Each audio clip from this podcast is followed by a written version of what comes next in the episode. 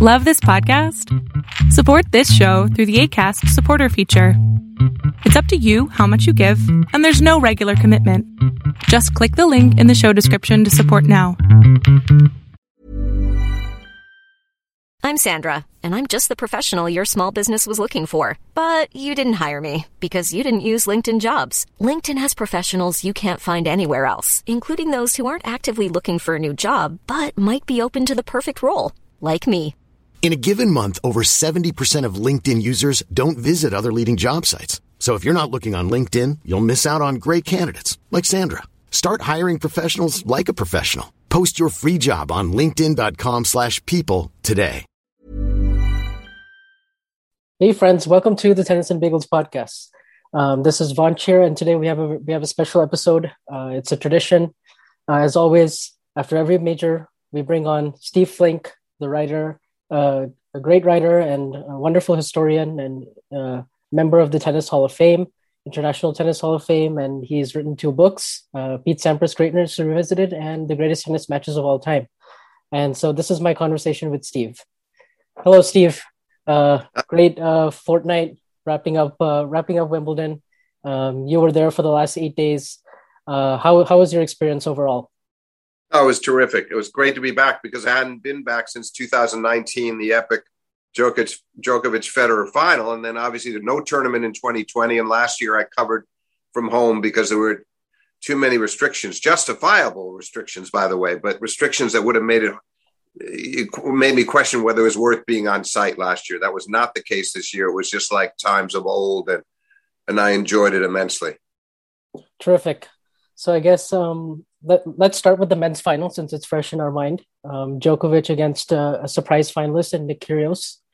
Um, how did how did you kind of see that match? I thought uh, it was a pretty good showing for for Nick. I mean, we you know many people were speculating how he would react to his first major final and how would he how would he play against Djokovic the matchup again, with the uh, you know potentially one of the best servers in the in the game against the greatest returner of all time in Novak. Um, and uh, I, I think it I think it delivered, and Nick actually performed pretty well. Couldn't agree more. I mean, obviously he had had the the default from Nadal in the semifinals, so you know he hadn't played since Wednesday, and so he had three days off. Came back on Sunday. That was a long time for him to be dwelling on this upcoming encounter, and therefore it made his first set performance all the more remarkable because you would think that's where the nerves might have shown, and he would have just come out there and been out of his match rhythm and out of his serving rhythm and just out of sorts playing in his first major final like this. But that was not the case, and Djokovic just made one bad move that cost him the set, and that was going for a big second serve at two all break point down. He'd saved one break point already. Now he went for, I believe, 111 mile an hour second serve down the tee and sent it into the net. I didn't think it was worth that gamble for him. Nobody ever asked him about it in the press conference because there were too many other things to talk about. But I felt that that was, he would have been much better off. Nick was not going to crush that return, just get the second serve in as deep as possible. So that cost Djokovic the first set. Otherwise, he was holding quite easily. Nick was serving magnificently. And then finally at 5 4 in that first set, Novak did get to deuce. You know, he made a he, he made an impression there in that game, and Nick was a bit nervous, made a few bad plays, a bad serve and volley, and uh, that backfired, and but he got through it and held on with an ace, and that was commendable for Nick to tuck away that first set and be two sets away from his first Wimbledon title. But then, of course, the complexion changed quite dramatically at the start of the second set. Uh, just to add a little bit on what you were saying in the first set, um, I was I was also looking forward to seeing how the baseline exchanges would play out once yeah. the once Djokovic got the return back in play. So I was interested in sort of the cross court backhand to backhand exchanges because Nick obviously he has a you know a short take back on the backhand. It stays very low. It's very flat. It sort of skids through the grass, and um, uh, you know so I was curious to see how that how that would match up. And Nick was actually doing quite a good job of getting it quite low and forcing Djokovic to dig out some uncomfortable uncomfortable backhands, and then you know, actually staying with him in the long rallies as well, which uh, you know is, hasn't uh, hasn't always been the case for Nick, but he seemed really focused and dialed in, and uh, obviously it, it helped the way he was serving. And Djokovic didn't really have a great read on his serve, but that all changed as yeah. we know in the second set. Oh, I I agree with all of that. I was surprised by his consistency from the backcourt, Nick's consistency, that is, by his uh-huh. pace. I only have a slight disagreement. I feel that with the backhand, he has the short backswing and it can be biting. I didn't think it was terribly biting necessarily, but it did did hmm. stay low. That's where I hmm. totally agree with you. And that and so Djokovic was dealing with some low, no pace balls. That that's not fun for him. He'd rather have some pace coming at him. And then Nick was very disciplined off his forehand in the first set. Really, really for most of the match.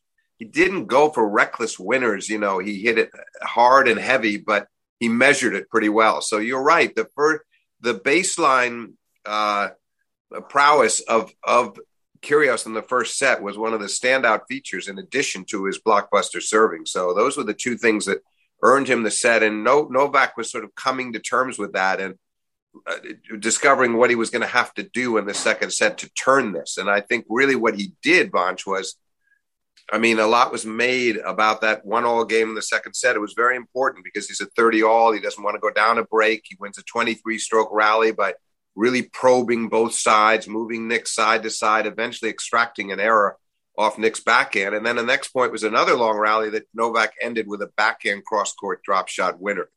And that hold was so big that I think it really it really boosted Djokovic's morale and carried him right through the next game when he broke at love. Mm. So I feel like those two games changed that match uh, significantly. And then, of course, we got to that last game of the second set.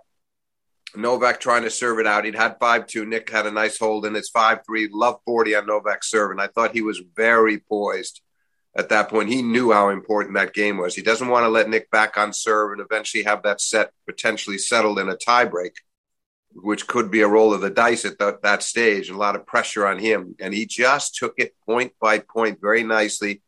Didn't try to do too much with the first serve, sliced it to Nick's forehand a couple of times. The next thing you know, he's back to deuce. Nick gets a fourth break point, and then Novak hit a terrific. He played that point really well and hit. You didn't think he was going to try it, but he was moving forward into the court, but a little bit into the alley, and he hit it backhand drop down the line that Nick could not handle and uh, mm. that was that was a critical hold. I really thought. Uh, what did you yeah. think about that second set? Yeah, I thought I thought that was the standout game. Um, and uh, you highlighted it perfectly. The one-all game, those two long points, followed by the backhand uh, drop shot cross court for two-one, and then the break at love. He really did such a good job in that game, reading Nick's serve and getting such deep returns back and making Nick sort of half volley on his forehand.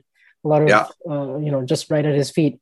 And then at five three, I thought he did uh, he, you know, he hit his spots perfectly. I mean, he didn't do too much with the serves, but no, he knew no. he knows that's the play against Kyrgios because Kyrgios, uh, if you give him a sort of a kick second serve on the backhand, he can really sort of attack it and take it early. But on, on his forehand, he doesn't like that return as much. He doesn't like the forehand return and the body. Um, when you serve at his body, he gets kind of jammed. So that was a perfect play. And then the drop shot, his drop shot throughout the match, I thought was was um, was just spot on. Like his feel on that shot, the when to go after it um, and it was just uh, his court sense throughout the rest of the, the match was was just perfect. Like, yeah, I thought also a couple of those first serves that back hit in the five three game when they they were in the range of 115. He can go a little bigger than that, but he wisely just wanted to get the spin on it, slice it, force Nick to come up with something on his forehand return, which Nick was unable to do. A couple of errant returns there. That was that was a very impressive game at a critical mm-hmm. juncture of the match for Djokovic. And then I Thought he was going to break Nick at the start of the third. He had a couple of break yeah. points, almost had him there. The momentum was was with him decidedly.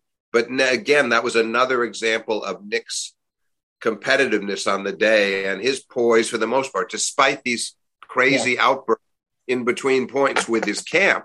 Once the point began back down on the court, he was inside himself again. That that impressed me. I, I a lot of times that's not the case if he's talking to his entourage, then it's carrying over into his play. But in this case, you know, that was a very good hold at the start of the third to keep Djokovic from really rolling along on uh, after taking the second set. And then we obviously we eventually got to four all. And but by that time, I thought Djokovic had totally found his range from the baseline bunch. It, it, no longer was Nick going to be winning the long rallies; that was gone. And and Novak was probing left and right. His depth was better he just was very confident and uh, rhythmic from the baseline. and uh, which is hard to do on that court and hard to do against Nick. But he had that, and here's where I one of the few times I've ever disagreed with Novak Djokovic in one of his sort of post match assessments. But he said in several interviews, Nick gifted me that four all game from 40 love. I, I don't agree because I look back on those points and I say, okay, so Nick should put away the forehand volley at 40 love, but it's a, a little bit of an awkward high forehand volley. He had served and volleyed, and that was his second one. And sure, he should have probably put it away, but Novak tracked it and passed him down the line. Nothing to, nothing that awful on Nick's part there. And then next point, Djokovic hits a very good pass right at Nick's feet that was just unmanageable. And mm. then uh, third one, you know, he Djokovic a deep return down the middle. It set up a forehand, forehand inside in winner. Uh, we had Nick trapped. So I would say that was some pretty good work from Novak to get back to deuce to rattle Nick, who then double faults and then then makes a pretty routine backhand error off a a, a backhand return from Novak that was semi deep but not that deep. So mm-hmm. I think it was a combination of things. Yes, Nick definitely lost his grip a bit, but Novak played it point by point, methodically and well. And I think he did his part to earn the break. The total gift. What What are your thoughts? Yeah, I do think he he definitely earned it. Uh, he you know he did very well to get to get to deuce. I, I did kind of think maybe on one of those volleys it, it was a tough ask, obviously. Uh, but Nick is a good volleyer, and maybe you know with his soft hands he could have he could have maybe stuck one of them out. But I, I agree with you. Like the passing shots were were were terrific. The the one at uh, 4015, I believe, was like right at his feet. So it was it was tough to expect him to dig that out in that situation. And then and then the double fault, I I think was definitely probed by the by the um, by the previous point. Yeah. Oh no. The, then, and that was Djokovic at his best because he actually didn't hit that inside in forehand that hard, but it was deadly accurate inside the sideline. And Nick was completely frozen near the middle of the court and, and surprised by the direction of the shot. So, in it, it, it would be, whatever your anybody's point of view is, it was a clutch break for Novak, obviously, and then he serves yeah. it out, and suddenly, like just like that, he's two sets to one up. But I felt like he had outplayed Nick in that set. He made it sound like he thought it was like even Steven I don't think so. I, I, I felt like Novak was giving it. It was the it was the break points in the first game. There was another deuce game. He seemed to be on him almost every service game, and then ironically, he wins the one that it looks like he's going to lose. While you go back to the first game of the set, and it looked like it was going to break. So I, I felt like it was a set that was that belonged in his column in the end.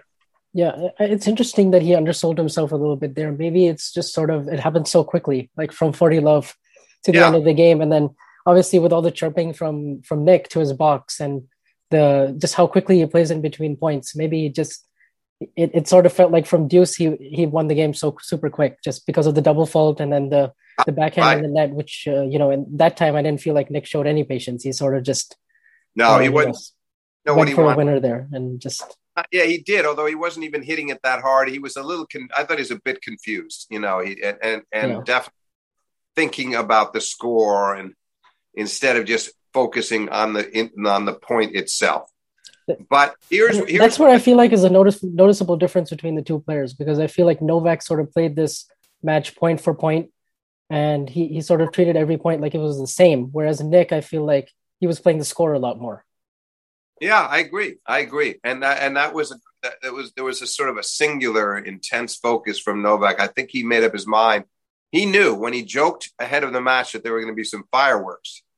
Uh-huh. Uh, I think he then went back and said to himself, "But they better not be from me," because he he realized he was much better off in this. There are times when he bench when it's it's worth it to him against in, against certain players at yeah. particular times to just let it out. Not not when he's playing Nick. He was much better off to let Nick be the one to always be, you know, be the emotional one erupting uh, here and there and quite frequently. And Novak just kept his mind completely focused on on on winning the match and and was exceedingly calm to his benefit, to his definite benefit.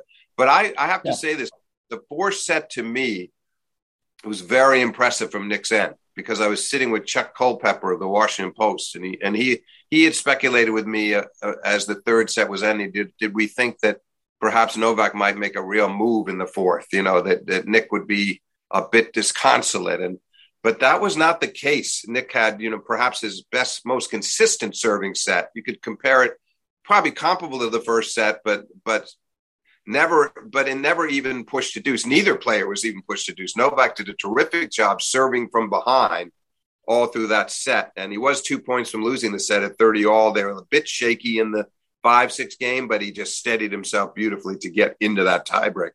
And then you that sense that this was going to be one of those Djokovic tiebreaks where nothing was going to be, and Nick was going to get no presents. Uh, Novak was going to make, he made the one unforced error when he was serving a two love that at the time I thought might be costly, but Nick had started the breaker with that double fault down the tee, going for a big second serve. And Novak, I thought maybe he'd really distance himself, but that was a, an opportunity you thought possibly for Nick to get the mini break back, be serving at one two, and that that stage impressed me a lot because Novak mm-hmm. made a couple of very good, one really good first serve return that eventually led to him going up three one on an error from Nick off the forehand, and then a good return off a tough first serve in at on the three one point, and Nick tried to do too much, to angle his backhand cross court and, and sending it wide. So those two points, if you know, if someone had told Novak he's going to get two first serves in here, do you think you can get either one? He'd say, I hope so. He got both. And I think then he was in the driver's seat. And I thought he was very, very disciplined, stretching it from 4 1 to 6 1. And then Nick did a nice job to win a couple of points on his serve and make Novak serve it, serve it out at 6 3. But that's just what Djokovic did. One of his typical sort of strategic points, moving Nick around, depth, great depth, great control until he finally got the short ball and came in off his forehand and extracted that backhand uh, passing shot error from Nick. So I just thought it was a first class match. Excuse me, Bunch. I would rate it maybe slightly higher than the Berrettini final a year ago. In no, totally mind. agree. Totally yeah. Start to finish, I think it was a better match. And I think that Nick, despite all, the, all of his histrionics, gave a good account of himself, very good account but he also he also brought out the best in Djokovic. Now it was interesting, Vanch, listening to some of the BBC comments after the match, and some of the BBC commentators thought that this was far and away Novak's best match. I'm not sure it was. I thought he played incredibly well the last three sets against Sinner. Uh, I, I, think the Sinner match was certainly on the on the on that level the last three sets, and that he was at a pretty high level most of the tournament, despite dropping six sets in the seven matches. Yeah. Uh, I felt like, you know, all told, you know, he, he, he had a reason to be confident going in there. And you could say that he peaked for the final, but I thought he was at a, at a good high level across the whole fortnight. Yeah, that was my feeling as well. The the last three sets against Sinner for me were just. Yeah. I mean, he was giving away absolutely nothing. It was like lockdown mode. Lockdown but but very authoritative, very authoritative, very aggressive, you know, and serving yeah. extremely well those last three sets. Oof, yeah, it, it, like a switch went off because the strange thing about the Sinner match, Vance, was that Novak, I thought, should have won the first set. He was 4 1 and had a break point for 5 1. Sinner hit a very good first serve to save it. And then Djokovic played one of his worst games at 4 mm-hmm. 2. Couple of drop, drop, shot, drop shot errors. It just was a disastrous game for him. Right. And that was a giveaway game in a way because he really didn't make earn any of those points. Yep, you're and right. Then, two double faults and two drop shot two, errors. Was yeah, doubles and drop shots. It was crazy. And yeah. uh, then he ends up losing the set seven five and losing the second set six two. And it had it it it reminded me oddly of a totally different, lesser caliber player, hmm. another mm. Italian, uh, Musetti, at yeah. the uh, last year, where Novak should have won the first set there had ample opportunities, had a big lead in the tiebreak, and he didn't put Musetti away. And the next thing you know, he's been crushed in the second set, and he's got himself in a two set deficit. And I thought this this was strangely reminiscent of that, mm-hmm. but no. And once in same similarity again, he goes to take the bathroom break after the second set. But I thought the way that he reset at the start of the third, the kind of tennis that he produced there, those actually might have been, uh, those might have been his three best sets of the tournament. Yeah, yeah. In my mind, those were the those were the three best, and yeah, uh, definitely the way he was able to flick that switch, like you said, and just I didn't think Sinner played badly in those last three sets. No, uh, like know, at all. So it was totally agree. Totally agree. That's what made it so remarkable to me is that yeah, Sinner did not play badly, but he couldn't mm-hmm. believe what was being thrown at him. He was astounded by the quality, the, the improved quality of Novak's returns, and then just the the ground stroke Uh, execution and the way he orchestrated those points the last three sets was really pretty in, pretty inspiring stuff. And then more surprising to me, Vance, was the semifinal. Bit surprised that he was so nervous in the first set, Djokovic, because he came out and lost his serve against Cam Norrie. Okay, fair enough. Tight at the beginning, but you break right back, hold for 2 1. Then he made that great tweener lob yeah. in, in the next game, and you thought, okay, he's relaxed now. But he wasn't because from that point at 2 1, he didn't win another game that set. That's not like him. Uh, and yet, even there, again, similar to Sinner, he didn't play quite as well, but it was still really high level stuff. Once he turns it in the second set, goes up 5 3 with the break against Norrie, you know, then there was just no stopping him. And, and Norrie did very well to keep the fourth set as close as he did to only one break because Novak was had one other break game, could have gone up 4 1 in a second break, had four break points. It was really, he played really well that game, but Norrie somehow fended him off and stayed in there to the end. But that one was that one was one I had the feeling Vance he just kind of wanted to get it done, get it over with. You know, he it, it, was it was a tricky match to play. It's a British player on the center court. The app they weren't they weren't uh, his they weren't at that frenzied level of say an Andy Murray crowd that he had dealt with back in the 2013 final, but they still were obviously uh, solidly behind Norrie. And then toward the end, there were some hecklers in the stands who were kind of getting on Novak's nerves a bit as he tried to serve the match out, but he got through that. And I felt like that was sort of the the way he felt that day was that, you know, he just wanted to he wanted to get it over with and and and start thinking about the final. It, it was, you know, I, he was better against Sinner and Kyrgios than he was against Norrie in many ways. Yeah, totally. I, I was also a little bit surprised at how aggressive Norrie was playing in that match. Um, after he won the first set, I thought he was really going after it and you know trying to finish points and wasn't getting the finishes he was looking for. But I was surprised he didn't try and play a little bit more steady from the back of the court and maybe perhaps force Djokovic into some of those longer exchanges, particularly yeah, I, his forehand. I think he didn't trust himself in the longer rallies. You're right because you think of Norrie, we think of him in most of his matches, and that's how he does it. Mm-hmm. He puts up kind of a brick wall off that backhand. You feel like he could steer it cross court all day long, you know, and he measures his forehand and he doesn't miss. Yeah. But I think he felt that Novak was too good at that game for him, I, and mm. and I, it made him press. Yeah, and it, and that's essentially what happened. You're right. I I didn't expect that kind of a game plan, but I looking back, I understand why why he played that way. Yeah, totally. Um, and then you know I was very impressed. I, I guess let's talk bigger picture with uh, no for Novak before we move on to Rafa. But uh, sure. uh, you know, it was uh, it was there was a lot of pressure coming into this event for Djokovic. You know, because it's pretty unlikely right now that he'll play the U.S. Open, and uh, we don't know what the situation in Australia is. You know, most you know it's probably somewhat maybe likely that they'll you know, forego that three year ban and maybe we'll see him there, but it's yeah, it's yeah, not, not a given for sure. So yeah, let me just jump in there for a second. I I do think it's I would be really surprised if they didn't let that go. They yeah. they know suffered this year. I don't think they want another confrontation. They proved their point this past year.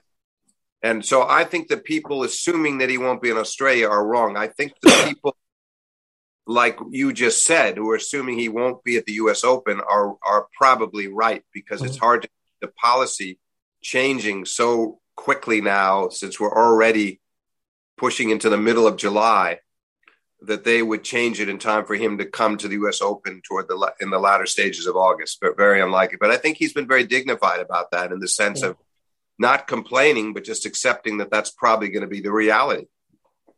Yeah, for sure and uh, you know it puts him back in pole position. He's one ahead of Roger now, and you know just one behind Rafa, and you know this was very much a, a much needed boost for him in terms of the the overall race. Yeah, I think he looked at it. It's well sized up bunch. I think he looked at it as sort of a must win situation, you know. And then once Rafa was out, well, either way, whether he was going to face Rafa or not, he felt like he had to. He had this was his turf. This was his tournament. He's going for his seventh title. He's going for his fourth in a row, and I think he felt that it was one he could not let get away, and and you could feel it and hear it in his press conference after the semifinals as he looked ahead to playing Nick. He just you could it was just so clear that he when he talked about how not knowing how many more opportunities were going to come his way that he did not want this one to elude him. So he'll he'll be very happy even if he's not able to come to the Open that he secured this prize. It was it was a must win for him. I think that's how he looked at it. Yeah, totally. Um, so looking at Rafa, um, you know, I think uh, looking at his performances throughout this whole uh, week before the abdominal tear happened, I didn't think he was playing at his peak level or you know like close to his very. It wasn't peak Rafa by any means, but it was it was still a pretty good level uh, once he got through the first two matches. You know, I got the feeling he started working his way into the tournament, and the first two matches weren't really that surprising to me because he hadn't played on grass in three years, and right, right. Uh, you know, he generally he struggled many times in the first week, a lot of times at Wimbledon, and so I wasn't too surprised by that. But I did start to, uh, you know, sort of see, uh, like I noticed the the um, the tape on his ab- abdomen. I think in the fourth round against Botic, and then yeah, you, could, yeah. You, you, you, could definitely see that there was something lingering there. And then in the Fritz match, clearly when he was serving, you know, at like 100 miles per hour and sometimes even less, you could clearly see he was he was diminished and he was struggling a lot on his backhand as well. Like not, you know, when he had to rotate and hit topspin backhands, he resorted mostly to the backhand slice, which is a great play against Taylor Fritz. Yeah, but, it, uh, I, I, it's a great play, but I thought that Fritz, if he'd been a bit more persistent in playing to the backhand slice, that he could have he would have been better off than than going to his forehand. But yeah, those two, not enough was made of your latter point. I talked about it a lot, but I didn't hear enough about it from others. Yes, we saw the restriction on the serve. We saw that he was having trouble breaking past say 102 miles an hour on the first serve for a long stretch, but having to go to that backhand slice as often as he did was not fun for him either. Hmm.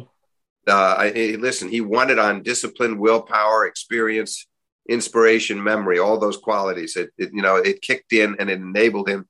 And then, of course, he just got off to a big start in the final tiebreak at the end in the fifth set. You know, he just bowled it to a big lead and, and eventually won it comfortably. But I'd say that uh, I'd agree with yours.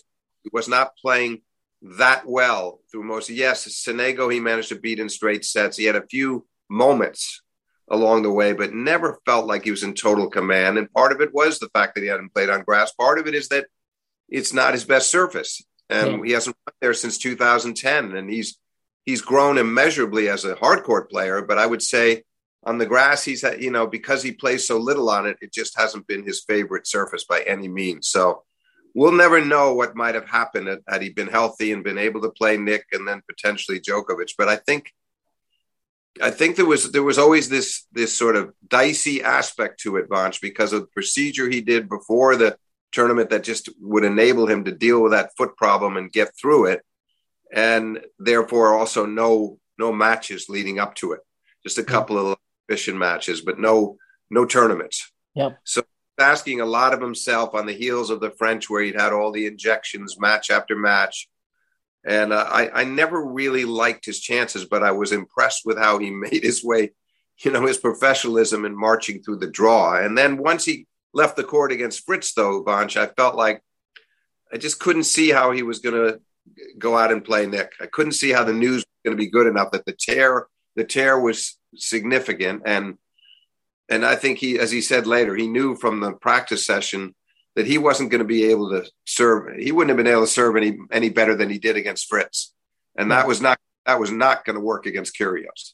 Yeah, absolutely. And there were points in that match uh, where his his coaching team, uh, his dad, and some other people in his box were notioning him to you know retire and uh, just stop playing. Right. So, right. Yeah, and he wasn't defiantly telling them no, but I think it was his way of saying to them, "Look, I'm going to make this choice, and I think I can get through this." And sad for the tournament that he, of course, was in no condition to play. That's I mean, but that Fritz was so close, uh-huh. those in, in, late in the fourth and fifth that uh, would have been nice for Taylor if he could if he could have pulled it off and then been out there playing a semifinal against Kyrgios that would have been, in my view, quite competitive, quite tight. Could have gone down to the wire. We'll never know, but I think the, it's it obviously it's a, it's so rare that we don't a Wimbledon semifinal is not played.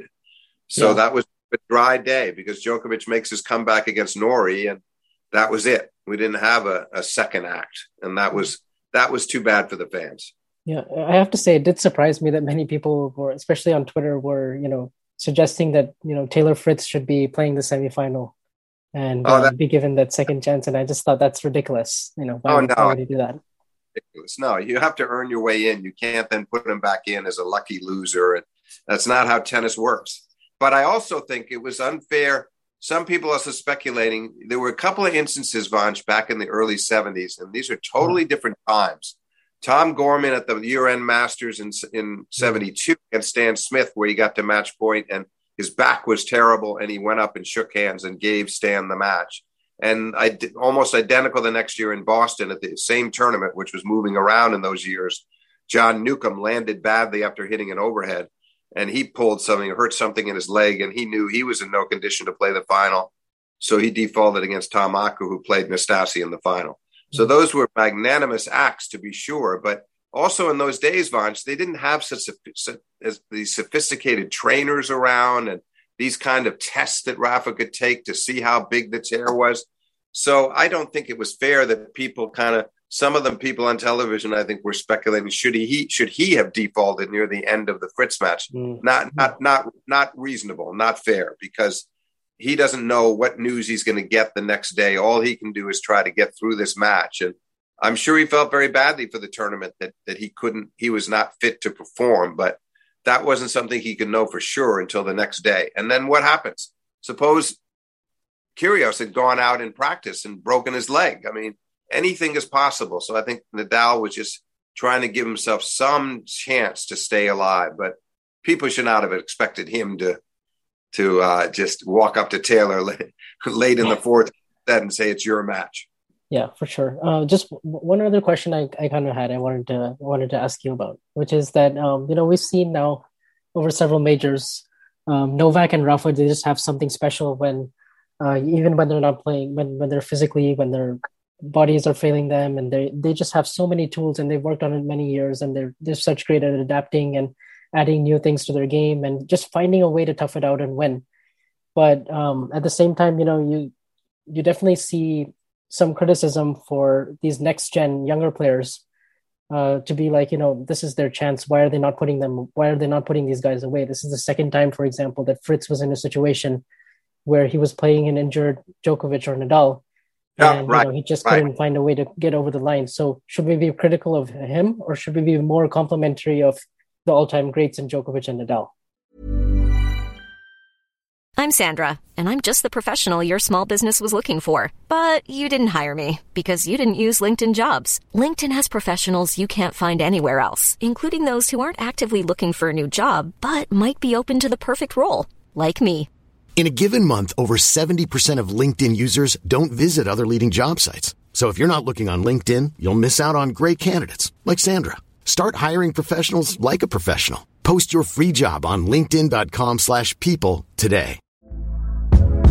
Hey there, it's Michelle Norris. I'm host of a podcast called Your Mama's Kitchen. When I travel, I'm usually looking for a way to find a taste of home when I'm not at home. And one of the things I love to do when I am at home is entertain. And Airbnb allows me to do that. When I was in California recently, I rented a house that had a great kitchen. And when we were sitting around the table, we're all thinking, we're in someone else's house. Someone could be in all of our homes as well.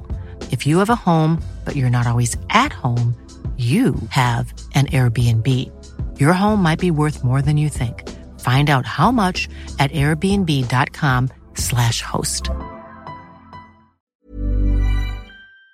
So that's I think I think more the latter, Vaughn. more the latter. I would be somewhat critical of Taylor, not so much for the one with Novak in Australia. Uh-huh. I think too much he could have done in the fifth. He got outplayed, but here he got so close in the fourth and fifth so I would be a little critical of him, but he wasn't going to win the, in, in all candor. He wasn't going to win this tournament. He right. could have could have maybe made the final. Uh, I think the criticism is more probably, wouldn't you say, that the public is more critical of the likes of Zverev and Tsitsipas and those guys who haven't been able to make the breakthrough yet. Thiem was able to do it, winning that U.S. Open over Zverev, but the other guys not making their breakthroughs. That's that's not an invalid criticism, but I still say this is about enduring greatness and enduring consistency on the part of Djokovic and Nadal. This is really quite astounding. Yeah. Because you normally have players. I mean, but in the past we saw Sampras, Becker, all those guys, Edberg. They around thirty, they were they were. It was sort of ingrained in them, and and expected that when the thirty was sort of the bell was ringing, and you better get ready to leave. And that's just how it was back then. So the players would mainly retire in their early 30s, or right around 30. Chang as well. And so the fact that these two guys are still so am- incredibly ambitious, and they have their historical quest in terms of the Grand Slam titles that keeps them going. So that makes them even more motivated. But it's just a great tribute to two guys who are 35 and 36 that they're still as great as they are, Yeah. and that they're fending off the younger but I still say the time will come for the likes of Zverev and Tsitsipas, and certainly for Carlos Alcaraz. We know we know where he's headed. I have no doubt when he starts picking up majors, he's going to get them in clusters in the years ahead.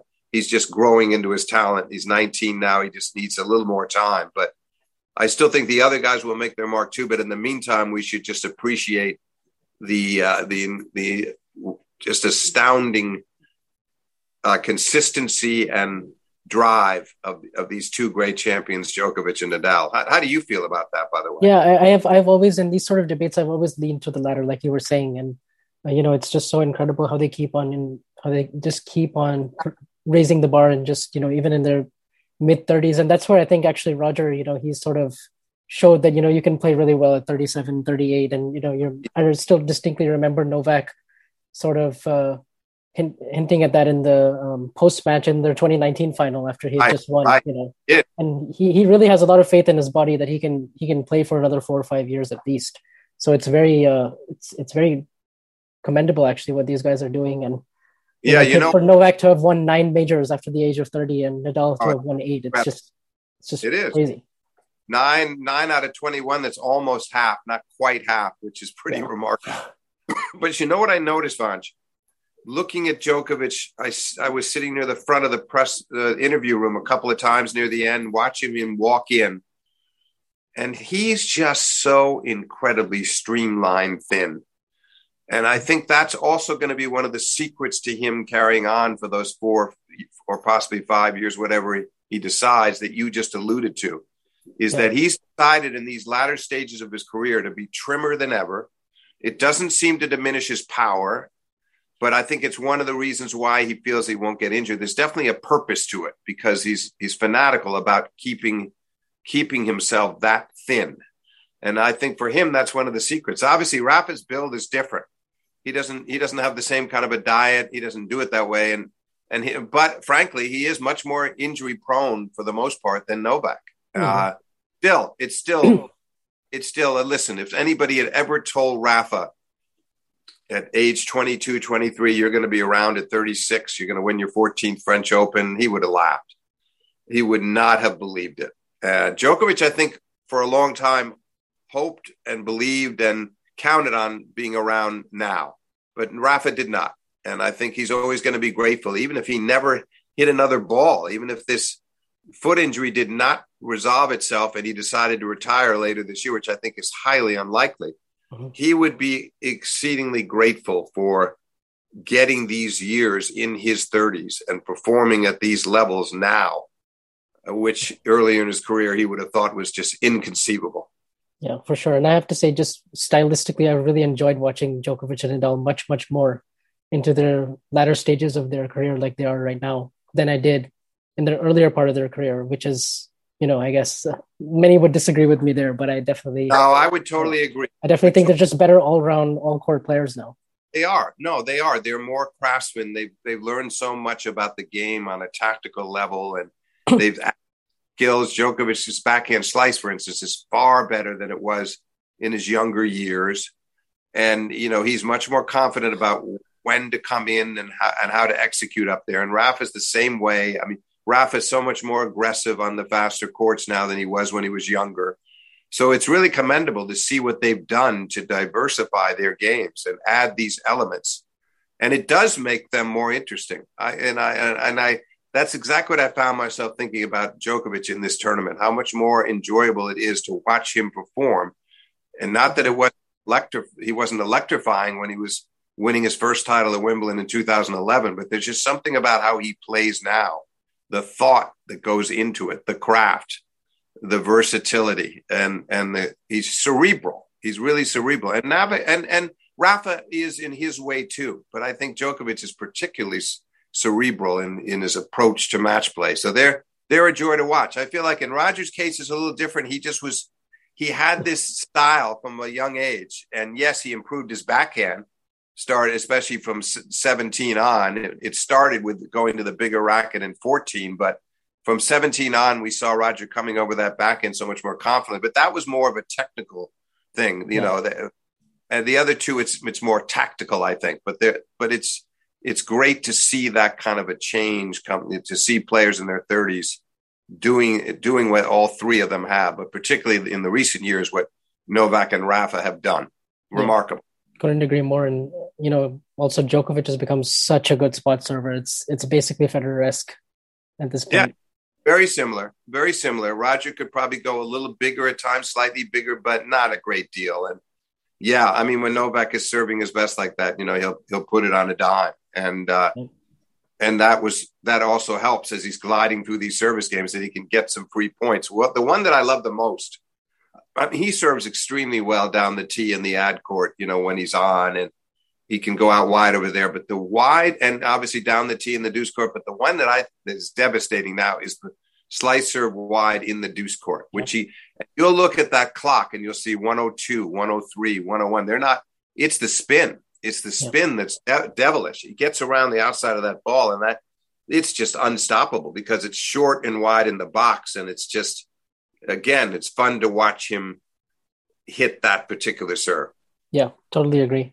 Um, you, you didn't mention Carlos Alcaraz, so I think we should we should talk about him because uh, you know obviously he was close to losing in the first round itself. I mean, there were a lot of question marks about his how he would play on grass, and it was quite fun to watch him play. Um, definitely there were some doubts coming in. He hadn't played in Queens. He had uh, had a bit of a nagging elbow problem, and uh, he was close to losing against Jan Lennard Struff in the first round. He was down two love in the fourth set tiebreak, and then he found something special, and then won the fifth, and then uh, that was a great, to... great pass on the run when he was down two love in that breaker. And let's give a let's be fair to Carlos Struff is a he that was one of the trickier draws you could get. Yeah. And then after that, Carlos played very well up to the Sinner match, and then he just got thoroughly outplayed. That was one of the best matches I've ever seen Sinner play. Yeah, I would say that's the best match he's ever played in a in a major. Yeah, sure. like yeah. for me, that was yeah, that was he was it was for him not to get broken at all yeah. in that match. Yeah, Save never all seven break points. Yeah, and that's four set, and devastating to have a couple of match points in the third set tiebreak and not not seal them, not put it away. There and then come back and serve just as well in the fourth and get it done then against a kid this dangerous. Yeah. That that was very well done on uh, Sinner's part. And strangely enough, I'm not sure Djokovic wouldn't have had a slightly would it would have been fun to watch him play Alcaraz. And obviously Sinner took back to five, but I think Carlos is just he needs a little more seasoning on the grass. I'm not worried about him. He needs a little more experience on it. But wait till he gets back on the hard courts over the summer. I mean, I still say he's going to be extremely dangerous at the U.S. Open. Yeah, couldn't agree more. I think I think he's one of the top contenders there. I think uh, the only slight concern for me with Carlos is just his he's played sort of two poor sets in each of the slams matches that he's lost, and then it's sort of been a little bit tougher for him to come back from there. Um, just you know, the Berrettini one, the Zverev one, and then right. now this. So I guess yeah, true. It's but, true. but he's very young. He's it's you know it'll come. Yes, and I could see him getting on a pretty good roll at the U.S. Open though too, and maybe yeah. avoiding those longer struggles. Who knows how what the draw is like, but most likely Novak's not going to be there, and and we'll see if Zverev is ready. And but this is could be a, a, a quite a, a, big opening for Alcaraz if he can take advantage of it. Yeah, for sure. Then for for Sinner to have never won a match on grass, and then you know zero and four, I guess coming in, and then uh, to have had the run that he did here, I just love the way he's he's able to slide on it, his footwork, his balance. Uh, you know, he's one of the better returners and he's got a great running forehand as well. So he, I think one of the best in the game. So it's oh, it was great that day. To like. Yeah, it was terrific that day, and you know his backhand is very solid too. So I know we know how great he. That was a big step in the right direction. I think he also knows what we uh, that what we were saying earlier is true. That this was really more about Djokovic collecting himself and stringing together three magnificent sets in a row than it was anything about a, a Sinner collapse. It was really a Djokovic escalation in play. Yeah, for sure. And then, of course, I think uh, I think we should also mention uh, some of the names that were missing in this tournament. Um, uh, I'm I'm not talking about the Russian and Belarusian players, but you know names like Marin Cilic, Matteo Berrettini, yeah, um, yeah, uh, Bautista Agut as well, uh, getting bouts of COVID, and then uh, yeah, was, I, I, felt like it was unfortunate for Berrettini having won two uh, titles on the grass and looking so good after hand surgery to uh, not not playing this event is is unfortunate because I think he would yeah. have fared really well. And almost equally bad luck for Cilic coming off the French semi and knowing that he the finals here against Roger in 17.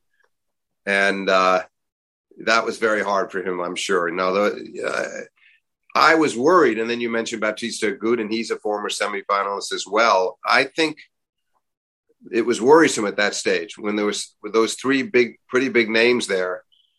I thought, oh my God, I hope we're not going to see this draw decimated. Unfortunately, from that point on, things sort of calmed down a bit.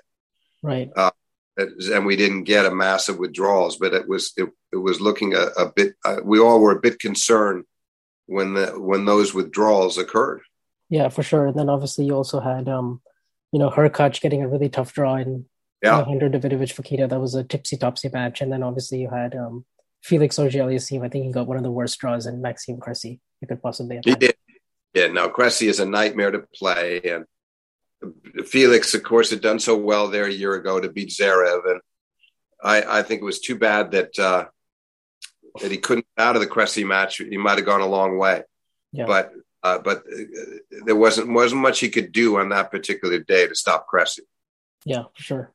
Um, another American that did really well at this tournament is um, he's not talked about as much as Sebastian Korda and Jenson Brooksby, but um, you know I've seen his. I've actually had the pleasure of knowing him personally because um, he, he went to the same tennis academy as I did when, I, when we were both younger, and uh, from San Diego he is, and he's uh, you know I've watched his rise very carefully, and he's he's done really well on um, on all surfaces now, and he's improved on the clay, and he's become a you know he's I like the way he's headed, and he's cool, calm, and collected, and that's Brandon Nakashima, and he got yeah. all the way to the fourth round. He beat Denis Shapovalov in the second round, and uh, pushed Kyrgios to five sets. So I think uh, he can do some damage in the hard court swing.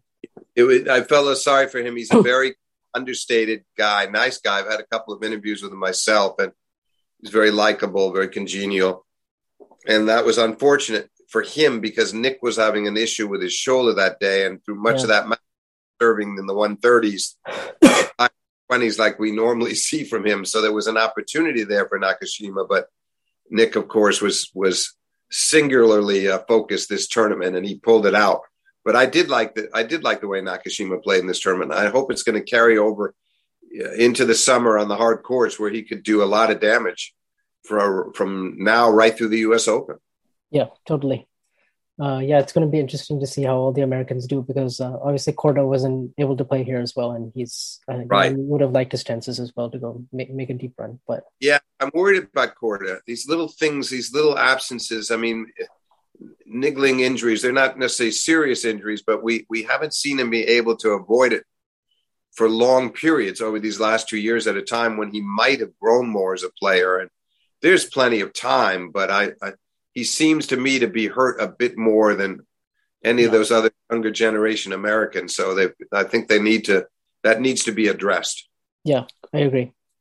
Um, but yeah, and then and then obviously, um, you know, the not having Russian and Belarusian players is is, quite unfortunate, and you know, there was a lot of talk about that before the before the tournament began, and including you know even a month or two ago, but I guess for me, what's more, uh, when, I look at this tournament and I look at the rankings now on Monday, I think it's just uh, just a total injustice to me, just because now the rankings are totally irreflective of what we're seeing in terms of form and just it just doesn't sit right with me. I just feel like why did the ATP and the WTA sort of, you know, hurt their players in this way? There was really no no need for it. I see their need to uh, sort of prove to Wimbledon and the rest of the slams and you know show that okay you know you can't just take a decision sort of unilaterally. I guess they were pressured a bit by the British government, but uh, I don't see really how this helps helps the situation one bit. And on top no. of that, they didn't even freeze the points from last year, so it's like none of them ever played the event to begin with. So it's it's just no. It, it, was a horrendous decision. uh, those Gaudenzi on the men's side with the ATP, and as a former player, Steve Simon, an, enormously popular individual running the WTA, did took that brave and impressive stance on Peng, uh, on Peng Shuai. I mean, wait a minute, what did I say? Her name is always tricky, but you know what? This decision made no sense whatsoever uh, because of what you just said. I mean, you're harming your own constituency. And the lunacy of Djokovic going down from three to seven and losing 2,000 points. Why? So the idea was to strike back at Wimbledon yeah. Well, first of all, I disagree with that posture to begin with because Wimbledon had a tough decision to make. And I know the two associations claiming this is against their rules, that the players should have been allowed in based on the rules. But this was a, a unique world uh, situation in world history, unique moment in world history. And I think Wimbledon had to weigh a lot of things, but in the end, they they they made a choice that I found myself agreeing with. Mm-hmm. Some agree with it, but you certainly could see the complexity of the decision. So I think it would have been enough, Vanch, for the WTA and the ATP to just make a statement saying we vehemently disagree with this. We want to go on record. This is wrong. Our player, all of these players should have been allowed in, but they could have just left it at that. But by then saying we're taking the points away, Wimbledon didn't suffer for that. Nobody, that's not going to matter historically to Wimbledon. It didn't matter as the tournament unfolded. It matters to those players that they lose out on those points. And in the end, I, I just find it inexplicable. And I did at the time. And sure, you want to take a stance, but this was not the right stance to take, in my view. And I, I think they may come to regret it. And it's skewed the rankings too. That's the problem. We've been able to look at them as be uh, until now as a pretty accurate reflection of where these players belong and on the worldwide scales. But this just messes up everything and uh, not just for Djokovic, but for others. And players couldn't defend points; they couldn't earn new points. It's just it's it's going to make those rankings open to question in a way that they didn't have to be.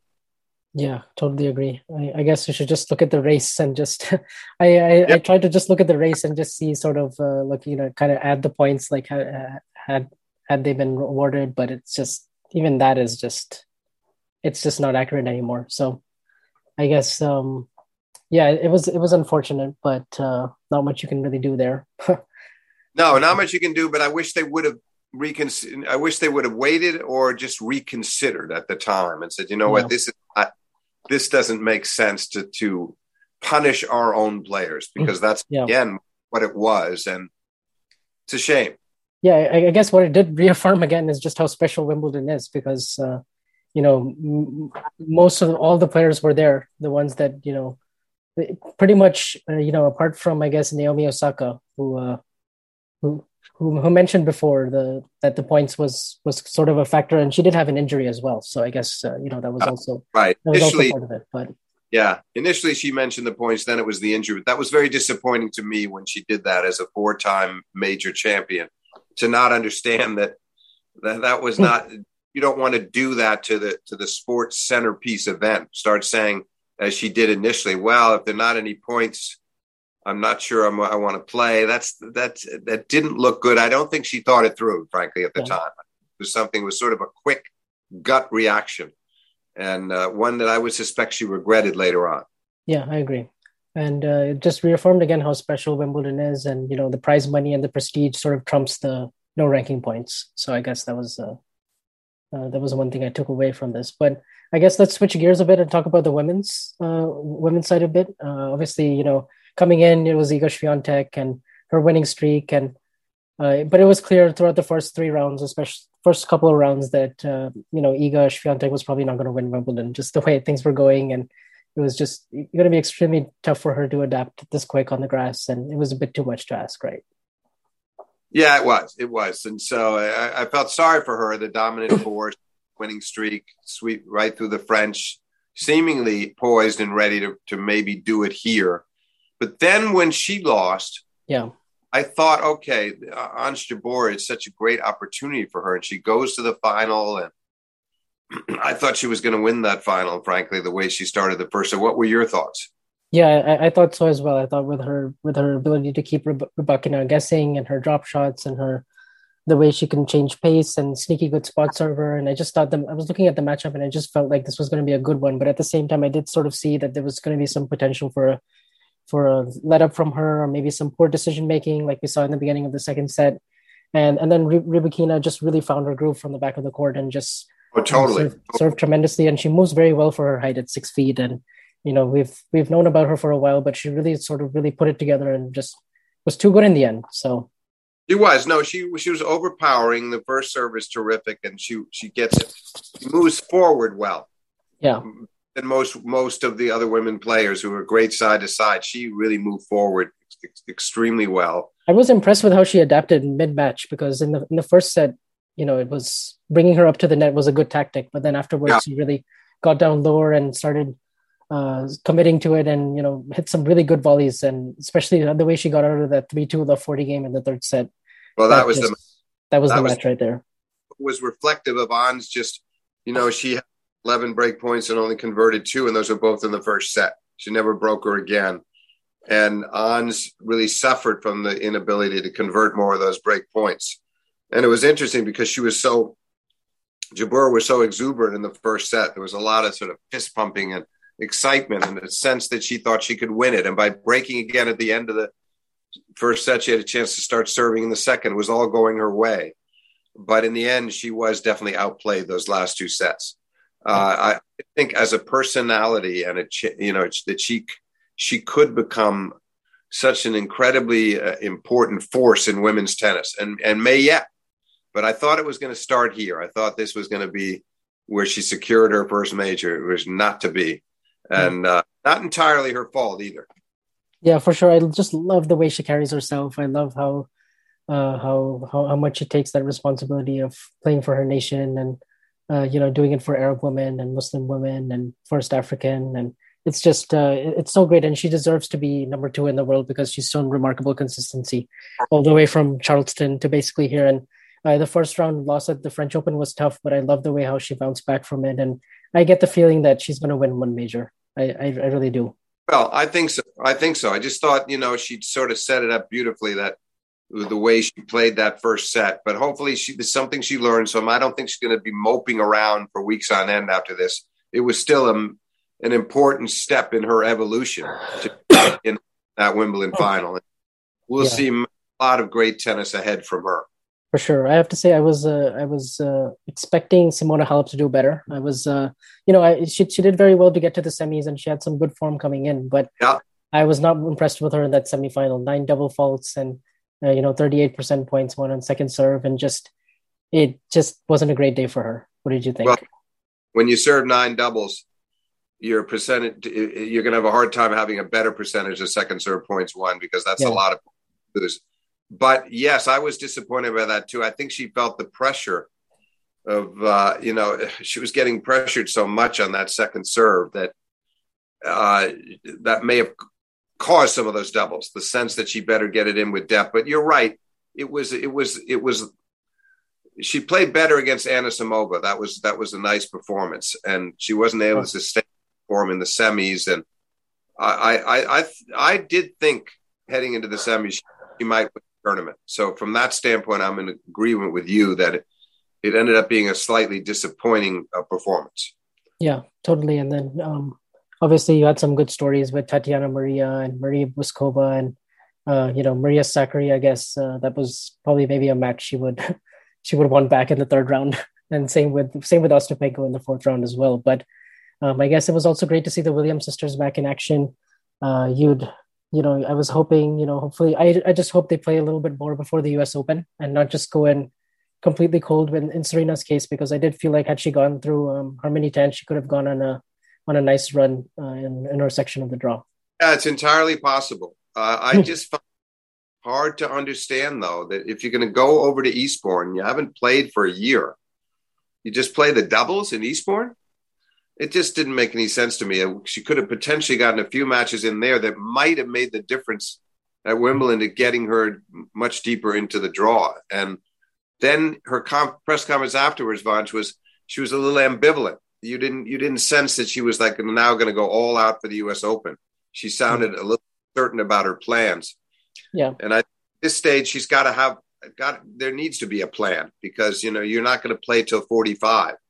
So uh, you know this this next year is pretty crucial for her, and she showed some pretty impressive form in that loss at times, and even had I think a four love. She saved a match point and she'd serve for the match, then she saves a match point, then she's four love up in the super in the tiebreak at the end, but couldn't close it out. And uh, I, I hope that I'm hoping that we see a couple of hard court tournaments and then the U.S. Open.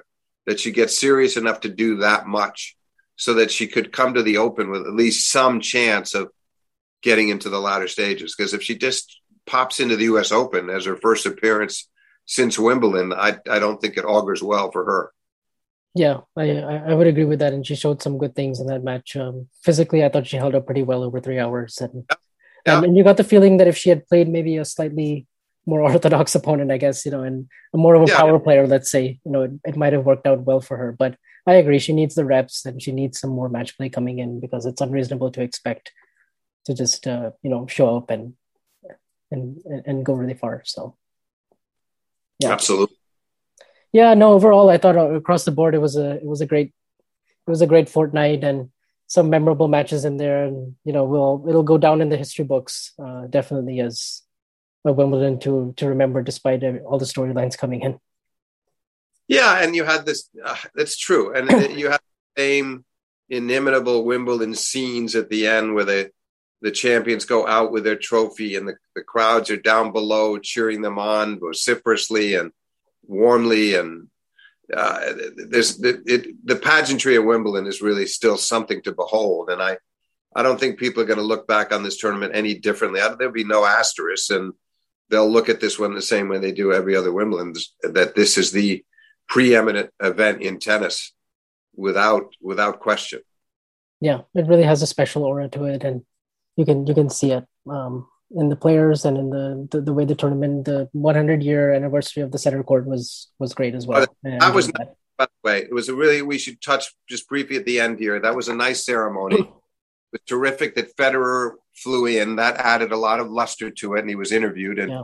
that you had uh, you know uh, so many great champions there. Martina Navratilova had COVID, so could not walk out on the court, which was a shame. Mm.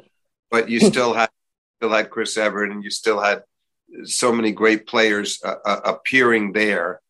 And, uh, you know, there were some that were missing, no doubt about it. And Serena was apparently still in England and didn't attend. And Sampras, Agassi, Connors, the great Americans were not there. So there were that there was it was unfortunate that more did not return, but those that did made it into a the monumental occasion it was, and the ceremony was staged as as elegantly and meticulously as you would expect.